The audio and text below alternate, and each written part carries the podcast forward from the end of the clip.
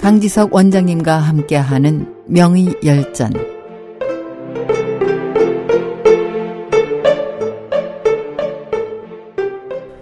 안녕하십니까 SH 청취자 여러분 명의 열전 시간입니다. 오늘은 청나라 천재의사 섭천사 두 번째 시간입니다. 의라는 것은 할 수 있다 하여도 할 수 없는 것이니 필히 하늘이 내려준 영민한 깨달음이 있어야 할 것이요.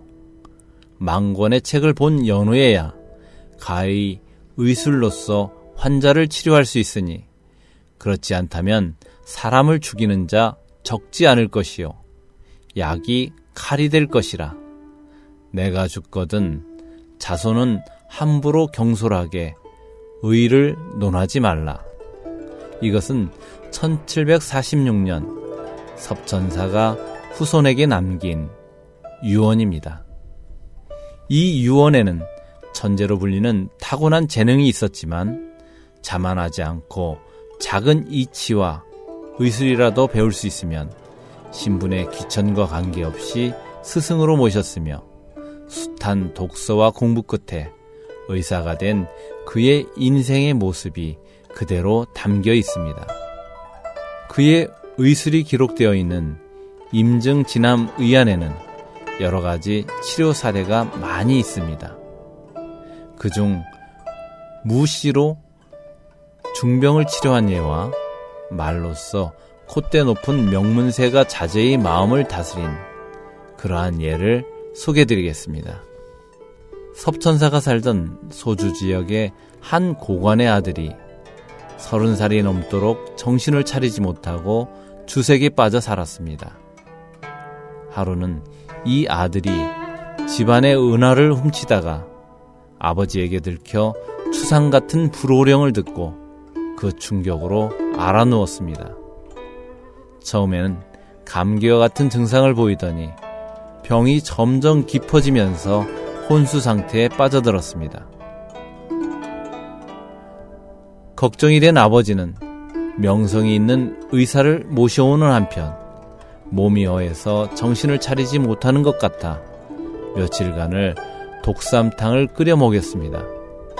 그러나 병은 더욱 깊어지면서 몸이 시체처럼 굳어지면서 피부에 몽우리가 수없이 생겨났습니다.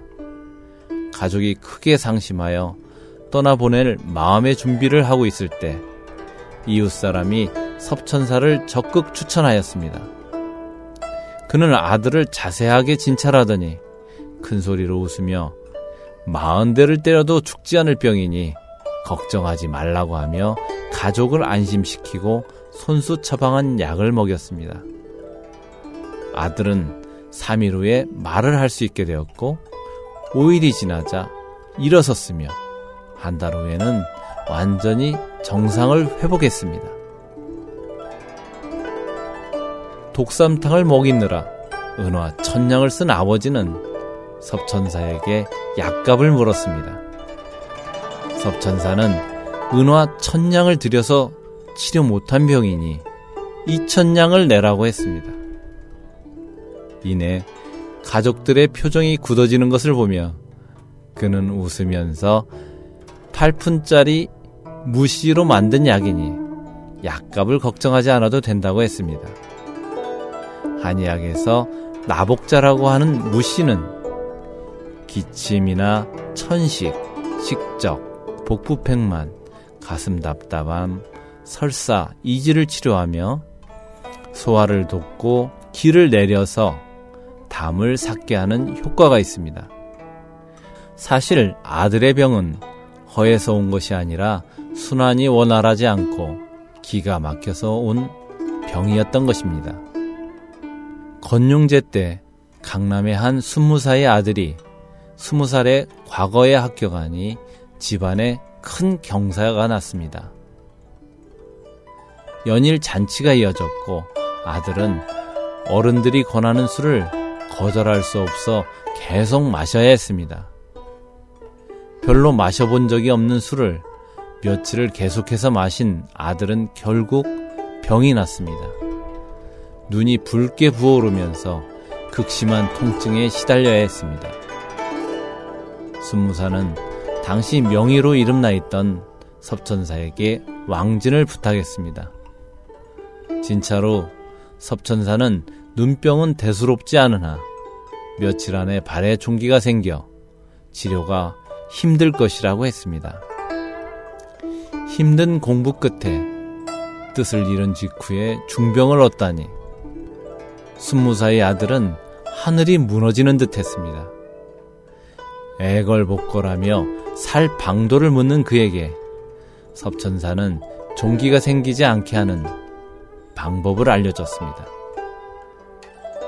방법인 즉슨 왼손으로 오른발 발바닥을 450번 문지르고 오른손으로는 왼발 바닥을 똑같이 문지르면서 화를 내거나 초조해하지 말고 마음을 조용히 하라는 것이었습니다. 7일로 섭천사가 경과를 살피기 위해 들렸을 때 아들은 섭천사를 보자마자 눈은 완쾌됐는데 종기가 어떻게 될 것인지를 물었습니다. 섭천사는 껄껄 웃으며 종기가 생긴다는 말은 거짓말이었다면서 자초지종을 설명했습니다. 자네는 부유한 집안에서 어려움 없이 자라 모든 일이 마음먹은 대로 되는 줄 알기 때문에 치료가 힘들다고 생각했다네. 그래서 겁을 주어 잡념을 버리고 마음을 닫게끔 한 것이었지. 손으로 발바닥을 문지르면 자연히 화기가 위에서 아래로 내려가면서 눈병이 나을 것이나 만약 조급함과 울분을 참지 못해 화기가 생긴다면 눈병이 악화할 것이기에 마음을 다스리라고 한 것이라네. 이 이야기들의 공통점이라면 질병의 핵심을 짚어서 간결한 처방으로 병을 치료했다는 점입니다. 섭천사의 업적이 현대에도 의미가 있는 이유는 그의 숭고한 의사로서의 마음가짐이 의료인에게 귀감이 되는 것 외에도 실타래 같이 얽힌 질병의 원인을 환자의 환경이나 성격 등에서 찾아내어 핵심을 짚어낼 수 있는 유유자적한 그 모습 때문일지도 모릅니다. 섭천사의 성, 섭은 잎사귀를 뜻하는 잎사귀 엽과 한자가 같으나 성을 지칭할 때는 엽이라 읽지 않고 섭이라고 읽습니다.